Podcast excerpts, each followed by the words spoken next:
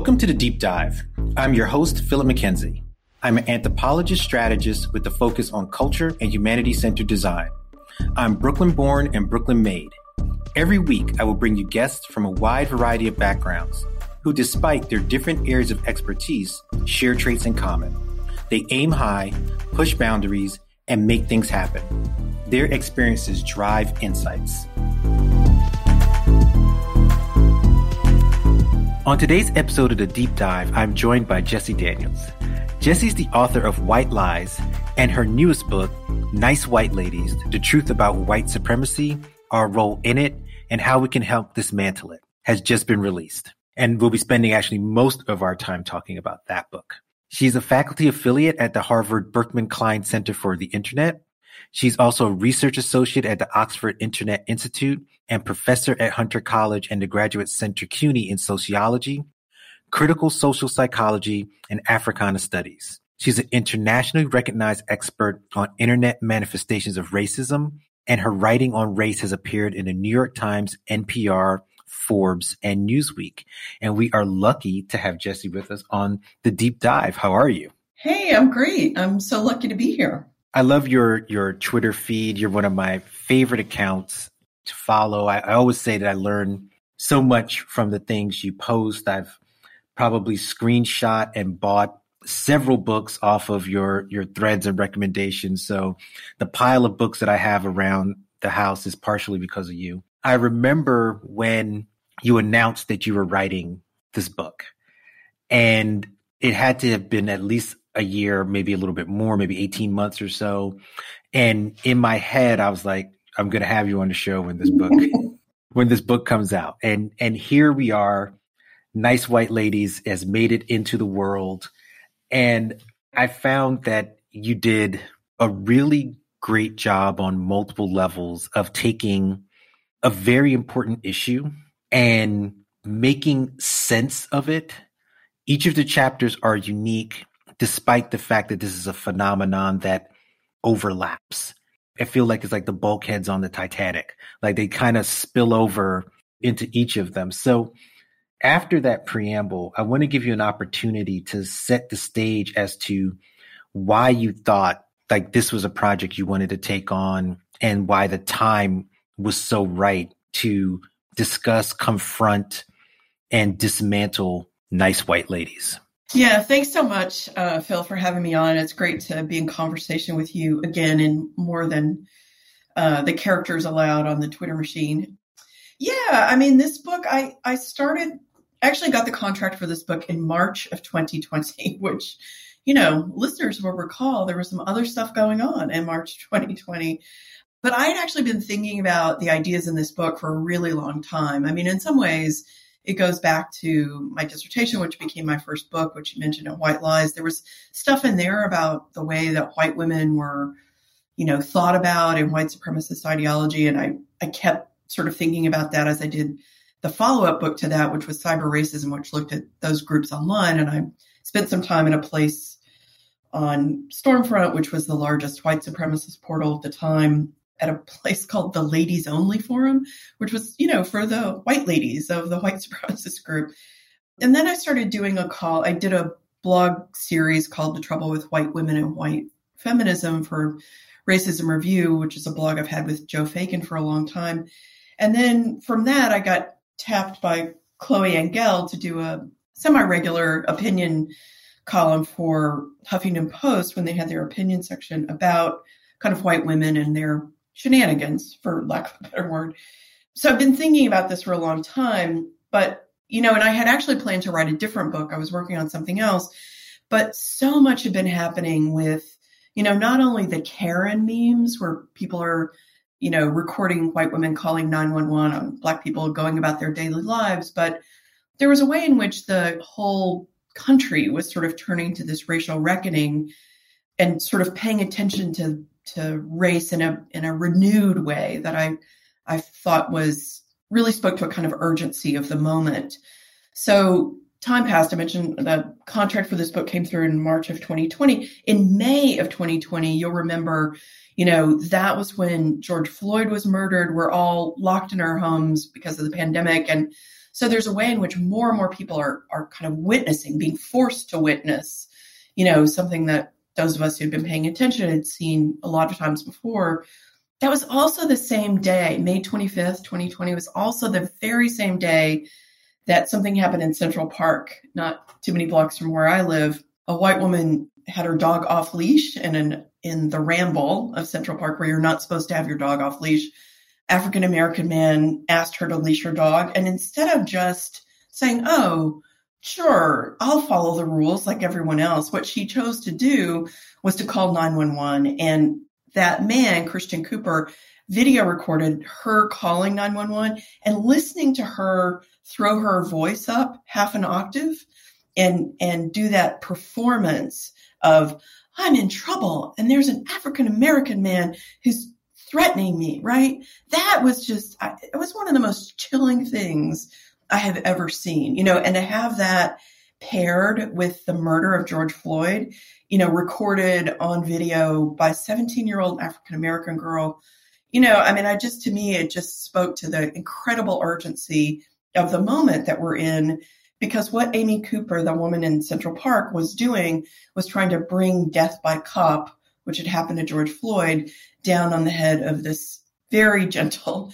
man who had simply asked her to follow the rules. And I thought, we are in trouble here and someone has got to speak up about this. So that that's really kind of the the moment that that the book emerged from.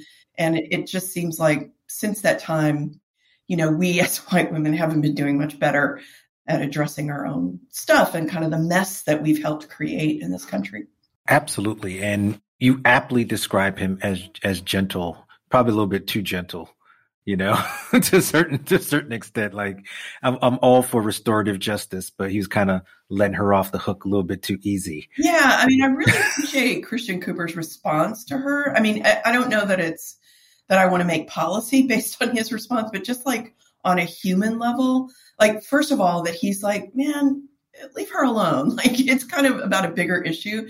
And then, you know, he went on and created a graphic novel out of that experience. You know, the fact that he took that, you know, horrible experience, created art out of it, and has kind of been, you know what? Like, it's not about this one single woman, it's this bigger issue.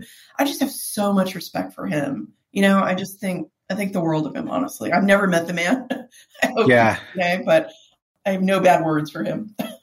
yeah, I've definitely never never met him, but I often tell my my guests that they're much better people than me. exactly. That's, that's, my feeling about him. He's in many respects, because I I understand uh, exactly what you're saying, and I don't disagree. And like I said, I'm working on my whole restorative justice bend, but I also know that there is also a strain of blackness that loves to like forgive white transgression. Like they love to do that, you know? So yeah, no, I, to- I totally hear what you're saying. I'm always like, my antenna always goes up where I'm like, come on, man. no, totally. I, I, totally don't like. I don't think I have that kind of forgiveness in me. You know, I'm much, I'm much more petty than that. so I just, I just admire him. You know, like I want to be like that someday.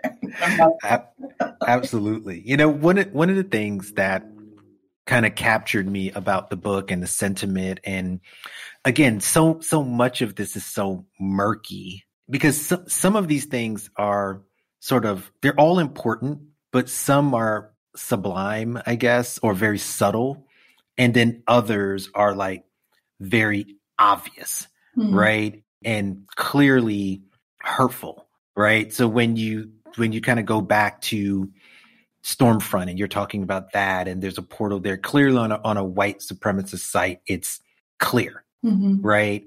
And a lot of that ideology is around like replacement and fear and kind of tied to this notion of white women and the the sanctity of whiteness through birth, mm-hmm. you know. But then there's the other subtler things that continue to happen that aren't as obvious as that. But when you talk about this sort of these notions of global motherhood, mm-hmm. like who gets to nurture and mother and and what does that mean? They're not connected completely mm-hmm. but they swim in the same yeah. in the same water. So how did you carve through those sorts of distinctions? Yeah i mean it, this is also kind of in the in the stew of ideas that i've been thinking about for a long time which is you know i i went to graduate school in the mid 1980s through the 1990s and the early 1990s and when I was in graduate school, the people I was reading who were talking about white supremacy were Cornel West and Bell Hooks and, you know, historically Ida B. Wells Barnett. And when those folks talked about white supremacy, they were talking about this kind of system of ideas and a system of structures and, you know, institutions that perpetuate this, you know, without the people and the funny outfits and the tattoos and the flags, you know, which is what most people kind of immediately go to when they talk about when they think about white supremacy. So so for me, thinking about white supremacy, you know, even though I started out talking about the Klan and those far right groups, I really see it as a system that we're all trapped in in a particular kind of way. And so for me, thinking about white women, it's not about you know the women who've marched in the Klan. I mean that that's part of the problem, but it's about all the rest of us. You know, it's all the rest of us sort of pointing at that group and thinking that we're off the hook, you know? So around the issue of white women, it really comes through in these, like you say, these kind of less obvious and more subtle ways, like around motherhood. So again, in the 80s and 90s, one of the big pop culture moments, right, was the the emergence of Princess Diana sort of from this terrible marriage and she starts going around the globe doing this kind of philanthropy work. And there are these pictures over and over again of her holding, you know, some child from an African nation who is, you know, sickly or poorly in some way. And the photographs of her, you know, it's sort of her lit in this angelic light and then sort of the darker light on this child that she's holding. And that imagery, right, of Diana and her light colored skin holding a darker skinned child evokes this kind of mother child imagery but it also like goes back to like religious traditions and that sort of thing. But it also does this other work right which is the symbolic work of who is a good mother right? And in princess diana we have this sort of oh right she is much better at mothering than these children's own mother right in their own home countries right? And that get, gets translated globally starting in the late 80s early 90s into this kind of global sense of white motherhood, right? So it's it's white women who get tapped by UNESCO, right? This organization run by the UN to sort of be a symbol of caring about children's issues around the world. So it ends up being people like Angelina Jolie, Meg Ryan, right? Who are these, you know, suddenly the spokespeople for motherhood and what's a good mother sort of globally, you know? And that ends up translating into these really weird sort of personal stories where these actual women adopt children from other countries, you know, sort of art imitating life, life sort of, you know, like Sandra Bullock in The Blind Side, right? She plays this mother who is a better mother to Michael Oher, an African American uh, young man, teenager, who she takes in. But the reason that she's the better mother is because she's white and wealthy, right? It's not, it's not about the mothering that's going on. So it translates, right? So this idea of of who white women are moves about globally and it translates into who we think is most suitable to be mothers. And this has really super important political implications, right? So, you know, we think about the stuff that's been going on in the southern border when we have, you know, that from the last administration, we have this explicit policy of putting children who are moving from one country to another, coming across the southern border, end up in cages, literal cages, and part of what's happened in the aftermath of that is adoption agencies run by white evangelicals, often run by women, come in and try and remove these children. You know, it's good to remove children from cages, but they're actually removing them from their families and putting them with white families, you know, who were seen as more, as more suitable, better parents. And that really is about the circulation of this idea of who white women are in, you know, in the culture, in American culture and globally, we're just seen as sort of better at mothering. And, and I really argue that that's about whiteness. In that answer, there's like a bunch of stuff that jumps out at me. And I'm I'm gonna take I'm gonna try to take them one at a time. Okay. One is the persistence of of these stories and the way they work. And you mentioned Princess Diana, and it's interesting that that that comes up because I recently had a moment where I was like, God damn, I'm so tired of fucking seeing Princess Diana everywhere. Like it's like we're in this weird moment of like it goes in cycles where we're having like this new revitalization of her and I and I think is a is a combination of the crown is very popular. So and now we're in the crown years where she's a principal, but you know, just watching CNN, there's like an ongoing CNN documentary. There's a movie with Kristen Stewart that's coming out or a mini series or something.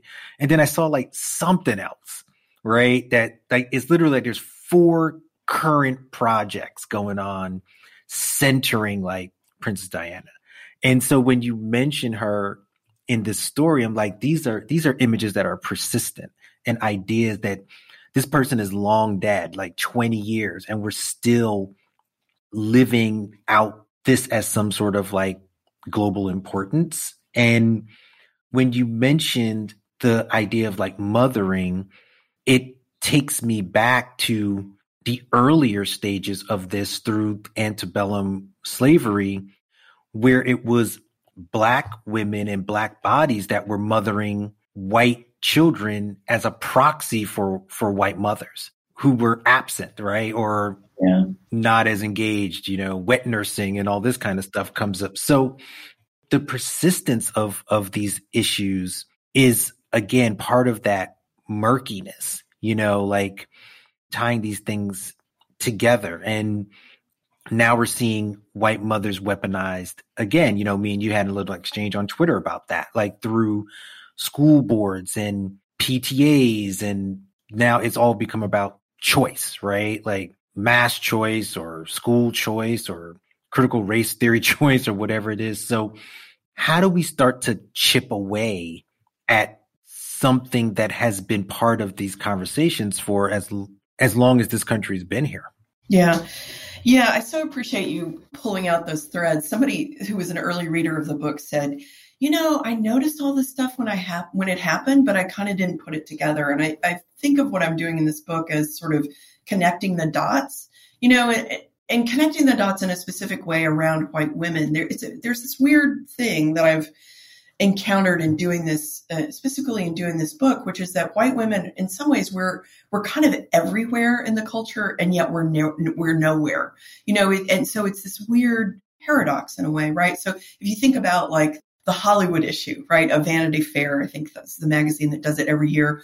And it's sort of like here are the hot stars in Hollywood. And it's like, it's the sea of whiteness, you know, it's just like everyone. It's like, oh, here are the white women. Oh, and, and, and Lupita. Yeah, right. And Angela Bassett and Halle Berry and Lupita. you know, it's just like eh, and a dot and yeah. a. Kerry Washington. There's like five. exactly. Exactly. We can name them. You know, but the bigger thing is the whiteness, and it's so funny to me that that it becomes this flashpoint when you say I'm going to talk about white women. You know, there was just a thing in David Brooks column from New York Times where he's basically defending white women. It's like as if all white women are the same. And that's absolutely not what I'm arguing here, that all white women are the same. But there is a particular, you know, in academia, we would say a particular subject position that white women occupy that we have to understand. So, you know, to your question of how do we begin to chip away at this, I really think we have to begin to name whiteness when we're talking about white women. So, you know, four current projects about Princess Diana,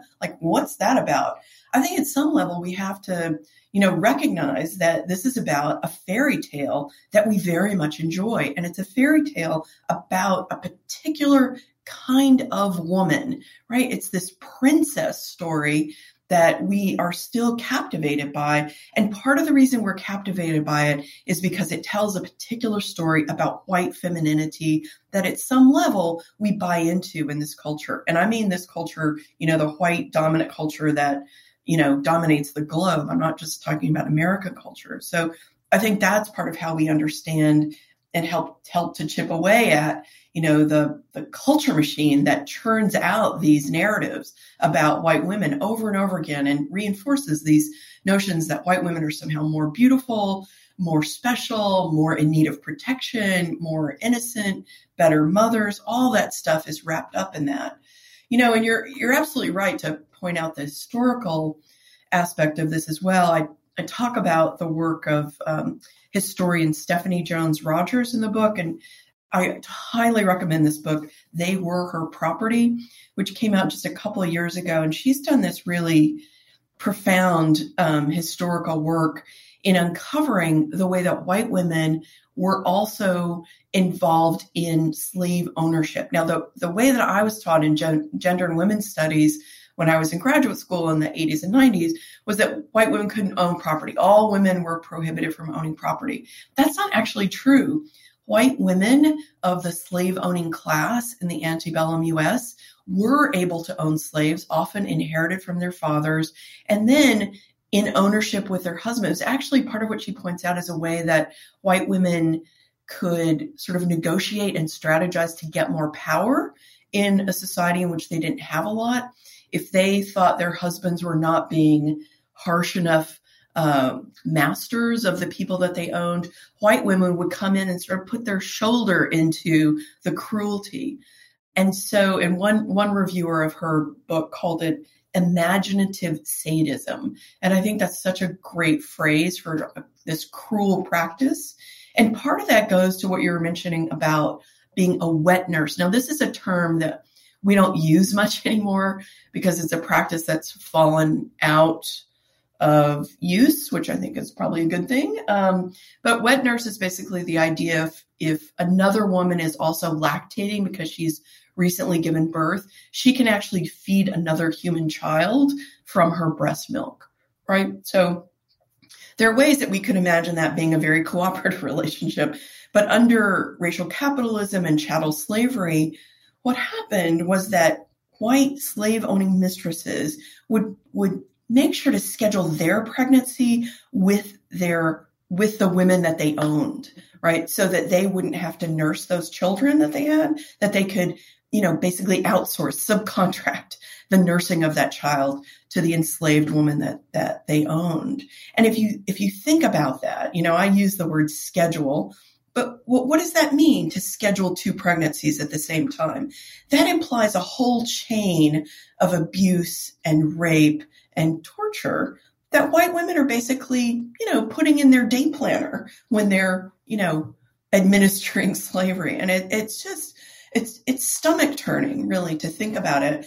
But, but it continues to this day. And I want people to think that there's a way in which, you know, because we don't know the term wet nurse anymore, that this kind of uh, exploitation and abuse has gone away entirely. I, sometimes when I'm on my way to work at Hunter College, I'll take a bu- bus down Lexington Avenue, and that bus goes right through the richest zip code in the United States. Very wealthy people um, live on that neighborhood called the Upper East Side.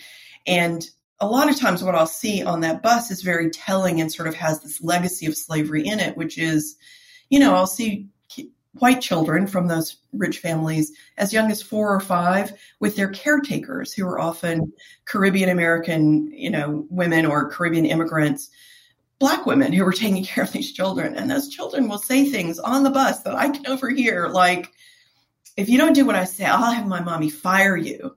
And that, you know, that's the voice of the overseer. And these children are learning it right now on the Upper East Side in their day to day lives. So that kind of you know, um, economy, if you will, of cruelty continues even today.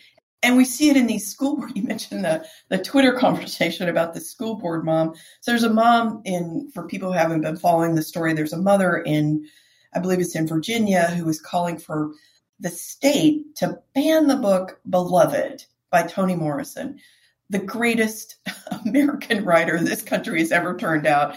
And she wants to ban it because her son, when he was in high school, had nightmares after he read it. Well, if you don't have some kind of nightmare or lingering effect of reading a beloved, you haven't done it right. You know, yeah, I mean, you, you're doing the cliff notes. Right, exactly. It's a disturbing story and it it's an important one. So I, I think that there's a way in which this this white woman who is been arguing for banning Beloved is doing it in the name of I'm a mother who just wants to protect my children. But I think that protecting children covers over a lot of evil and including banning books. You know, I think that sometimes books upset us and that's a good thing. So, I, but I think that there's a way in which white motherhood is, is very much central to this conversation that we're, that's going on right now around school boards and the kind of assault that school board school board members and city council people and that sort of thing are, are hearing from constituents is very much driven by sort of this, you know, this white nuclear family and white women out front as kind of the protectors of the white nuclear family. Absolutely. And, you know, when you reference the Upper East Side, you know, that's, that's a story that you see in New York and Park Slope and Brooklyn Heights, you know, Tribeca, you know, and, and it's a hard story to watch. So it's an interesting and painful legacy. And I wonder, thinking this through and, and kind of going, going kind of further into these, into these murky waters, it seems like so much of this sort of racial capitalism and, and white supremacy is anchored in many ways by the presumed innocence of white women. So how does that notion of innocence play into things? Because I, I often see that in white feminist circles that you'll you'll that you speak to, right? That if there's a woman running the CIA, this is now progress, right? Rather than the fact that fucking CIA is the worst and a woman can torture as this woman was connected to just as well as as a man can. So it's not about, you know, having a woman necessarily. So you know, how do you kind of navigate through that idea of innocence and particularly white women's perceived innocence as obscuring the harm of of these systems? Yeah, that's a great it's a great question and I think it's really hard for some women to for some white women to think about because it's we've been so inculcated with a particular brand of feminism, what some people call white feminism, what some people call mainstream feminism. But this kind of feminism, what I sometimes call gender only feminism, teaches us as white women that we are victims, right? We are victims of gender oppression. And while it's true, you know, the patriarchy, patriarchy will not fuck around, you know, I mean, it, it will, it will lock you up. It will tear you down. It will destroy you. And I think that's really important to pay attention to. But if we, if we come at that with a gender only lens, then it, it hobbles us in a particular way. It obscures our understanding of the society that we live in. I think for white women, this notion of presumed innocence really does a lot of work for us in the culture. And I, am going to tell just two quick stories about this. One at this really sort of very individualistic, and then at sort of this bigger cultural level. So presumed innocent of white, uh, presumed innocence of white women. How does that work in society? Well, long years ago, no one will ever know who this person is, but I had a, a friend of a friend in another state who was a white woman who worked um, when we were all in graduate school, worked at a convenience store, and this was before there were surveillance cameras in every uh, every place that you walk into. And anyway, we we couldn't figure out how this particular mutual acquaintance of ours ended up going to the Bahamas every week, every summer. Like we're all broke ass graduate schools. How fuck is she affording that? Come to find out, she had a little um, situation going on at her convenience store job where she'd been skimming the till, and it was just kind of part of her routine. Like every night, she just here's for the store and here's a little for me. Here's for the store and here's a little for me. So through the year, she did the skimming thing and just like save for her little summer vacation the Bahamas every year. And the rest of us were like, are you fucking kidding me? But part of why, she was very conscious about this, part of why she never got busted by the manager of that store is she's a white woman. His, she was like, he never suspects me. Okay, so that's one way which white women's presumed innocent, just like we're never we're never suspects ever. Couldn't have been a white woman, right? And then on this bigger level, on sort of a broader cultural, social, political level, you know, as you mentioned, we have a woman who is the head of the CIA. You know, and this and and we're supposed to see that as kind of a um, success story for a feminist success story. Wow, she's achieved. She's the head. She's in charge, right? But what is she in charge of?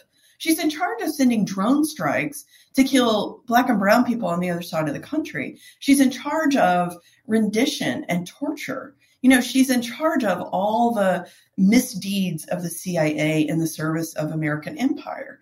You know, and we're supposed to applaud that. That's not the the feminism that I signed up for. You know, and then that circulates through popular culture into products like you know that um, show with Téa Leoni, the uh, Madam Secretary. Oh yeah, yeah, yeah, yeah. It was supposed to be a cipher for both Madeleine Albright and Hillary Clinton, the white women who were, you know, actual secretaries of state. And we are all supposed to like, oh, isn't she great? She's got this handsome, loving husband, these great kids, and she's trying to juggle being a mom and a wife and do this really important job of killing brown people on the other side of the world. But she has nice pantsuits, you know. So we're not supposed to notice, you know. And there, there's just this way in which uh, another scholar, Allison Phipps, calls this the feminism as a war machine. You know, and it, I just, it's just not what I signed up for. It's not what feminism. It's not about smashing the patriarchy. You know, I mean, it's about white women helping serve uh, empire and and killing people. And I'm just not. I, I just think it doesn't have to be that way, and it's not how we work for liberation. You know. But there is a, a lot of power in that surrogacy, you know, where you're serving the empire, serving these vested interests, colonial interests, imperialistic interests, racial capitalist interests. But yet, you know, again, we're in that refrain where are we looking to upend these systems or do we want our piece of them? Right. And women deal with this. Black people deal with this. You know, we just saw Colin Powell die last week, right? Like, you know, I don't know. There's a lot of debates about people, people like that and, and where they fall into the zeitgeist. So my question is like, how do we move these things past this idea of surrogacy and white women being in many ways the face of that? Cause like you said, they're everywhere, but nowhere. Yeah, I mean it's an interesting question, right? Like how do we how do we shift this? I think I mean I, I just keep going back to I think that that a first step for us is just to be able to name whiteness around white women. You know, I mean I think that for for white women there is a kind of willful ignorance about their own about our own complicity in these systems right of death and destruction and i think that we have to get braver and more courageous about confronting how our own comfort is built into these systems. You know i mean one of the things i talk about in the book is the is the 911 system right? Which is is just a tiny part of this much larger you know policing infrastructure. And you know and and that is part of you know the cia led effort around the world to police anything seen as a threat to the United States, which, you know, back in the Cold War was sort of lumped together as communism and crime. And then communism sort of fell away and it was just crime. And so part of what the CIA was doing was putting police forces around the world and then sort of testing out pilot programs and then, you know, when they thought they worked in another country, bringing them back to the U.S. So that's actually what happened with our 911 system. Was actually set up in Venezuela by the CIA first. it was like, oh look, a universal call number. The police come more quickly. Let's have this in the U.S. And so in the 60s, you know, the Kerner Commission and LBJ's sort of response to street uprisings, right, political protests by by mostly African Americans in the U.S was the Kerner Commission. It's like, oh, we've got a we've got a problem with street protest, and 911 system was one of the things that came out of that, one of the recommendations, and it sort of didn't take off because local police jurisdictions didn't want to pay for it. Cities didn't. It's like, oh, it's expensive. We can't possibly pay for that. And then the Kitty Genovese murder happened in Kew Gardens, Queens, just in another borough here in the in New York, and that death of a this murder of a white woman supposedly overheard by her neighbors. Turns out that wasn't true. But this murder by of a white woman by a black man ended up galvanizing people. Like, oh, we've got to have some way to call police quicker, more quickly, right? And that turned into the 911 system. So now I think about, you know, when when these Karen memes happen, when these white women are calling 911 on black and brown people just going about their daily business, I think, you know, this is actually they're tapping into white women are actually tapping into a system that was built for them you know, it was a whole infrastructure that's put in place for our comfort. And so, you know, like one thought experiment is what would happen if 911 went away, right? What, like, my fellow white women, how would you feel if you could no longer call white, you could no longer call 911? Would that disturb your sense of comfort and ease in society? If so, let's rethink that, right? Why why are you relying on the police to feel safe in your own neighborhood? Have you talked to your neighbors? Do you know the people around you? Like that i mean that's part of what we have to do to start moving past this kind of you know terrible bargain that we've struck as white women which is i'll take this sort of marginal next door to power uh, place in society. I'll, I'll align myself with more powerful white men so that I can get some of these crumbs, so that I can get some of these side benefits, so that I can feel more comfortable in my day to day. But I think that we have to pull back and look at where our investments are in this system that's destroying other people. Where are our investments in whiteness? Where are our investments in, you know, our own comfort at the expense of other people? And, you know, this has long been kind of Faustian bargain in a sense. And and you mentioned they were her property in, in an earlier response and and Stephanie Jones um, Rogers' book. And I had that in my notes because I wanted to tie it to another book that I've referenced for a long time, um, Out of the House of Bondage by Thavolia Glymph. And that was really my first kind of understanding of, again, how involved and implicated the systems of power were in a plantation system.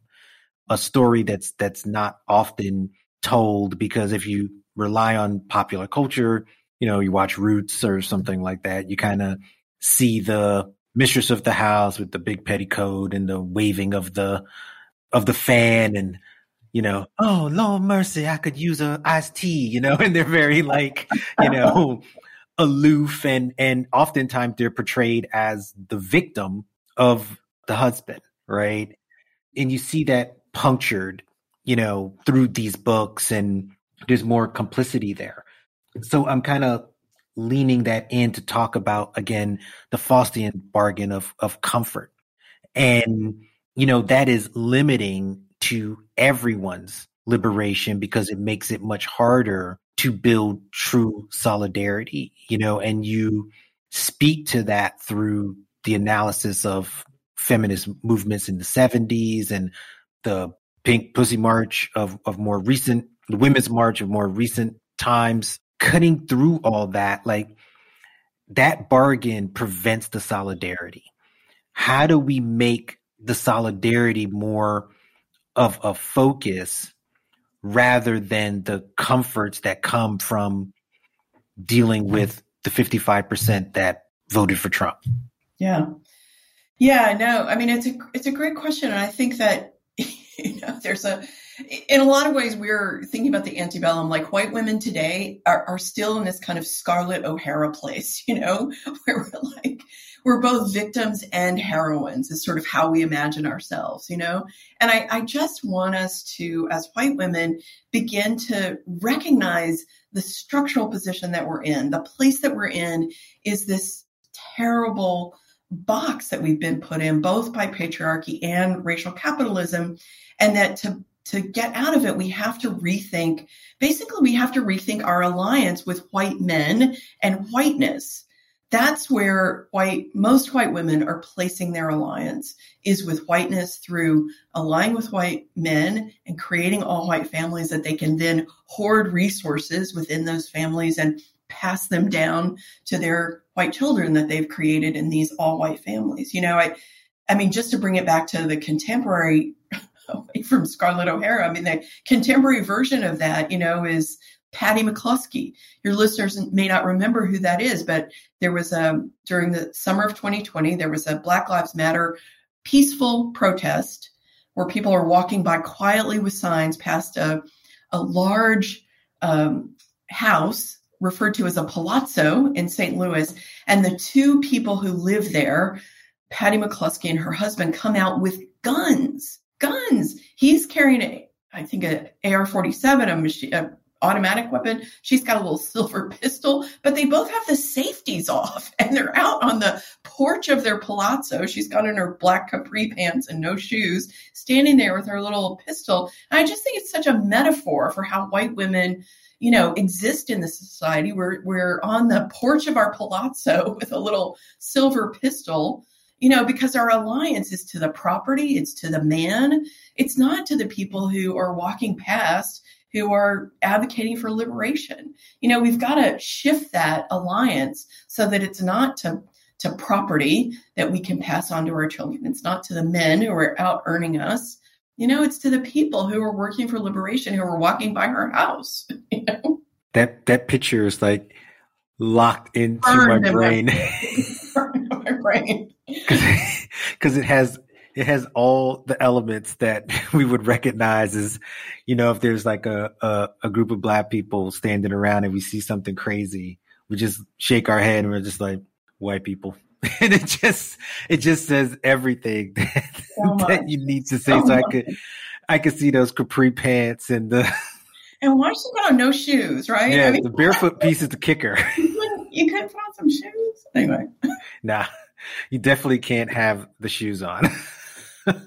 that would break the entire the entire thing you know, but it suggests right that she was in a hurry to me. You know, it's like, oh my God, we're in danger. It's like, what are you in danger about? People quietly walking by your house. Like what?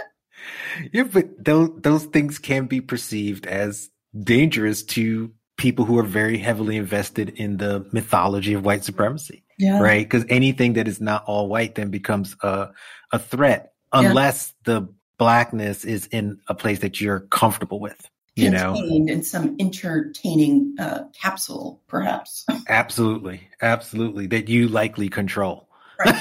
and profit from. Absolutely. Absolutely. And that's the that's the trifecta. That's right.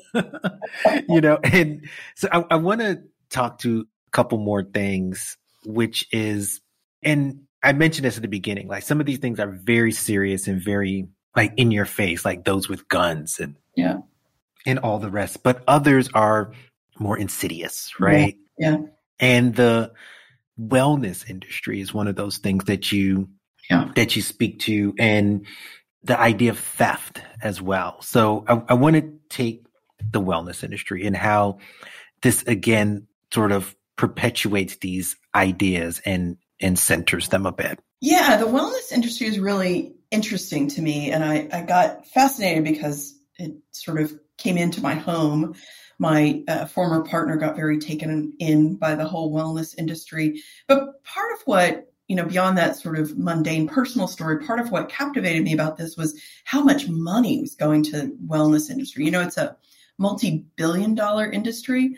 And while there's certainly, you know, some of that marketing that targets black women and BIPOC folks in general, it really is a kind of white woman dominated space, you know, and sometimes, you know, there'll be women's magazines that do things like, do things like, well, wellness has a race problem. It doesn't really have a race problem. It has a whiteness problem.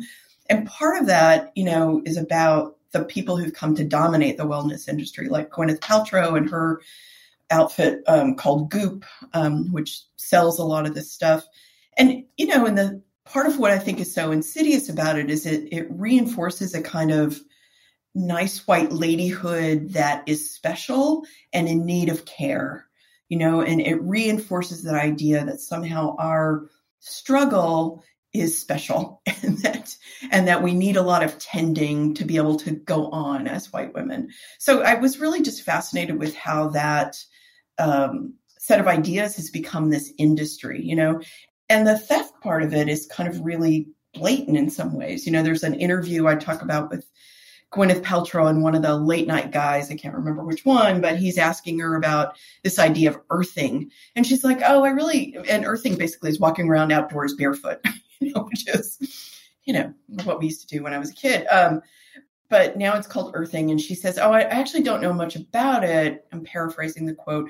I don't much about know much about it, but it was an indigenous practice and somebody just, you know, basically lifted it. And we thought it would be a good idea to promote through Goop. And it, it, was just so amazing to me that she would, on this late night talk show with millions of viewers, say, one, I don't really know much about this stuff that we're hawking on Goop. And two, yeah, it's pretty much entirely lifted from an indigenous culture. And oops, oh well, that's just what we do. You know, and she kind of sees that as a service. Like I'm I'm sharing this with you because you wouldn't have known about it otherwise, you know? And it's like, yeah, but that's actually theft. You're actually just stealing from this culture and then selling it and making a profit. So I think there are all sorts of ways that we have to interrogate wellness. Like, what are we doing when we say that we're doing self care? And there's also this kind of banner that gets held aloft over self care, which is, you know, the Audre Lorde quote that taking care of myself is really an act of political rebellion. And I just don't think, or political warfare, I just don't think that getting a mani pedi is what Audre Lorde had in mind. you know, so the, the kind of, I, I, call it the shallow promise of the wellness industry. You know, it's really, it's basically retail therapy. It's like we live in racial capitalism. Sometimes it just feels good to buy something because you just like for a minute you feel better. But, but that's what it is. You know, let, let, let's call it what it actually is, which is retail therapy.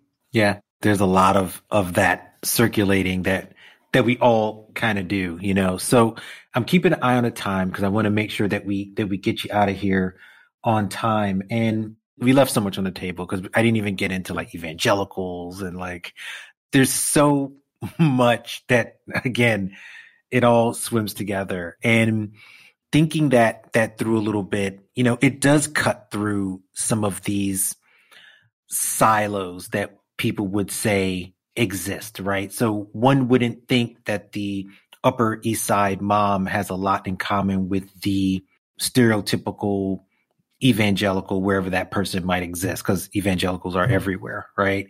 But yet through this nexus of white womanhood and nice white ladies, there finds some common ground, right? So projecting forward as we tend to be more divisive. We're having more fights. You know, some of the fights, these fights around school boards are not just in the South, right? They're in Manhattan. you know, they're in Absolutely. they're in they're in Brooklyn. I never ask guests whether they're optimistic or not because I, you know, I don't like optimism as a false notion.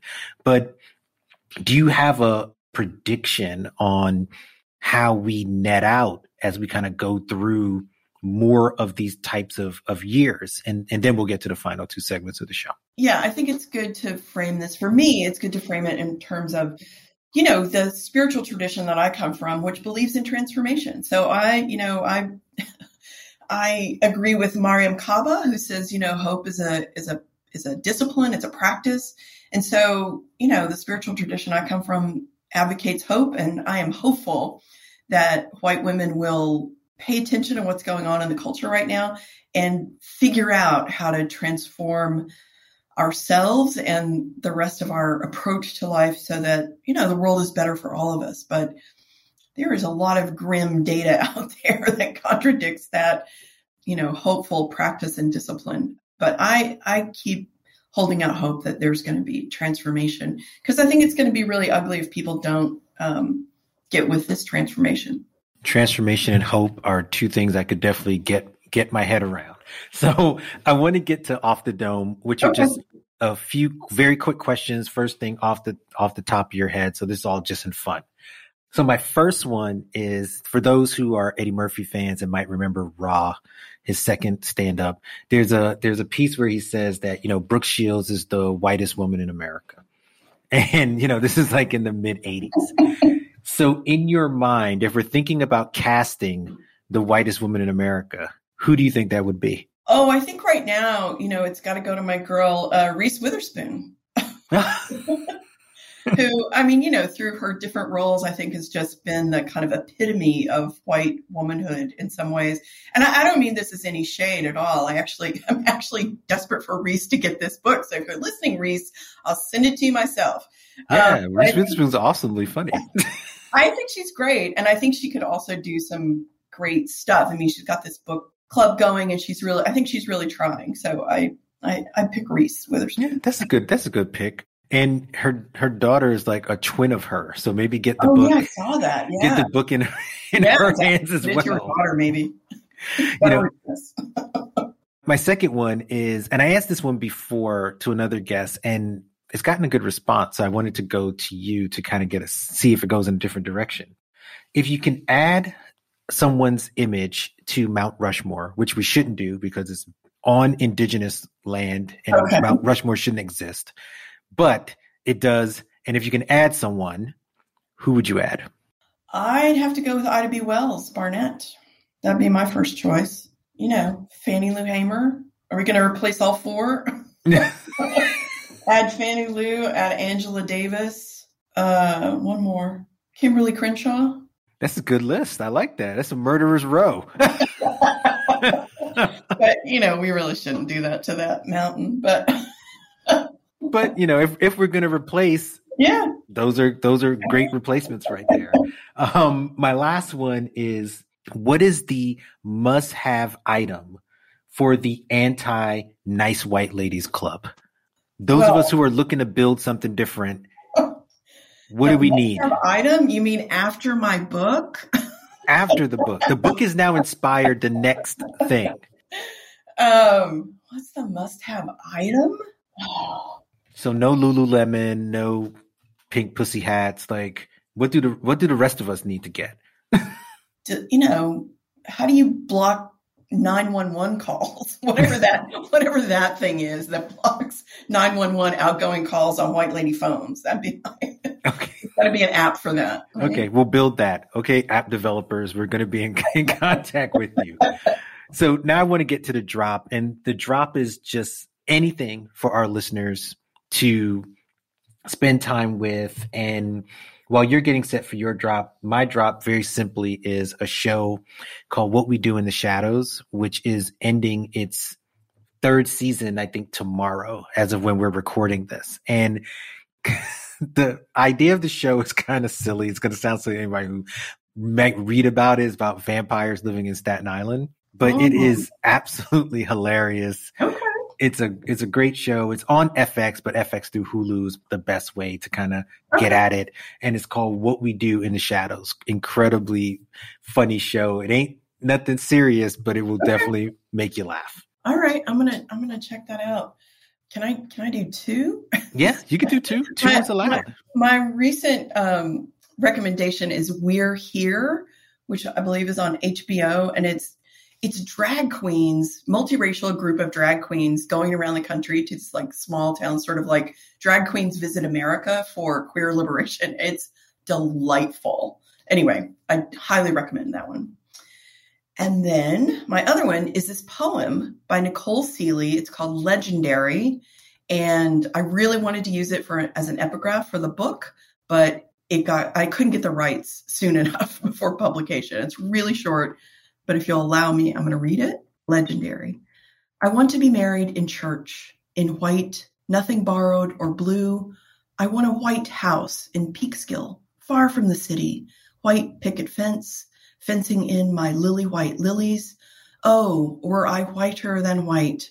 A couple of kids, one girl, one boy, both white, birthright, all the amenities of white, golf courses, guest houses, garage with white washer dryer set.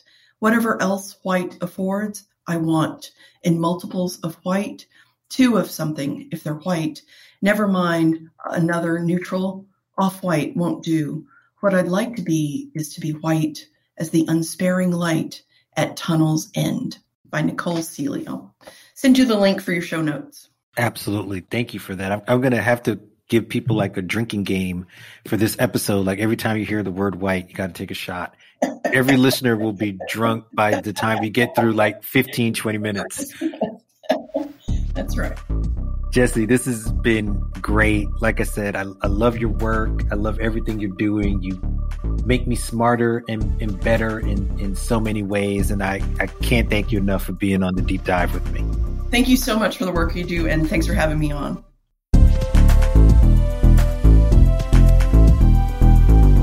You can listen to the deep dive via Apple Podcasts and our website, thedeepdivepod.com.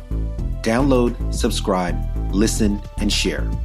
If you like what you're hearing and enjoy what me and the team are putting together, then leave us a review. We'd love to hear from you. You can follow me on Twitter via at farflungphil. To all my listeners, wherever you are in the world, I thank you. See you on the other side.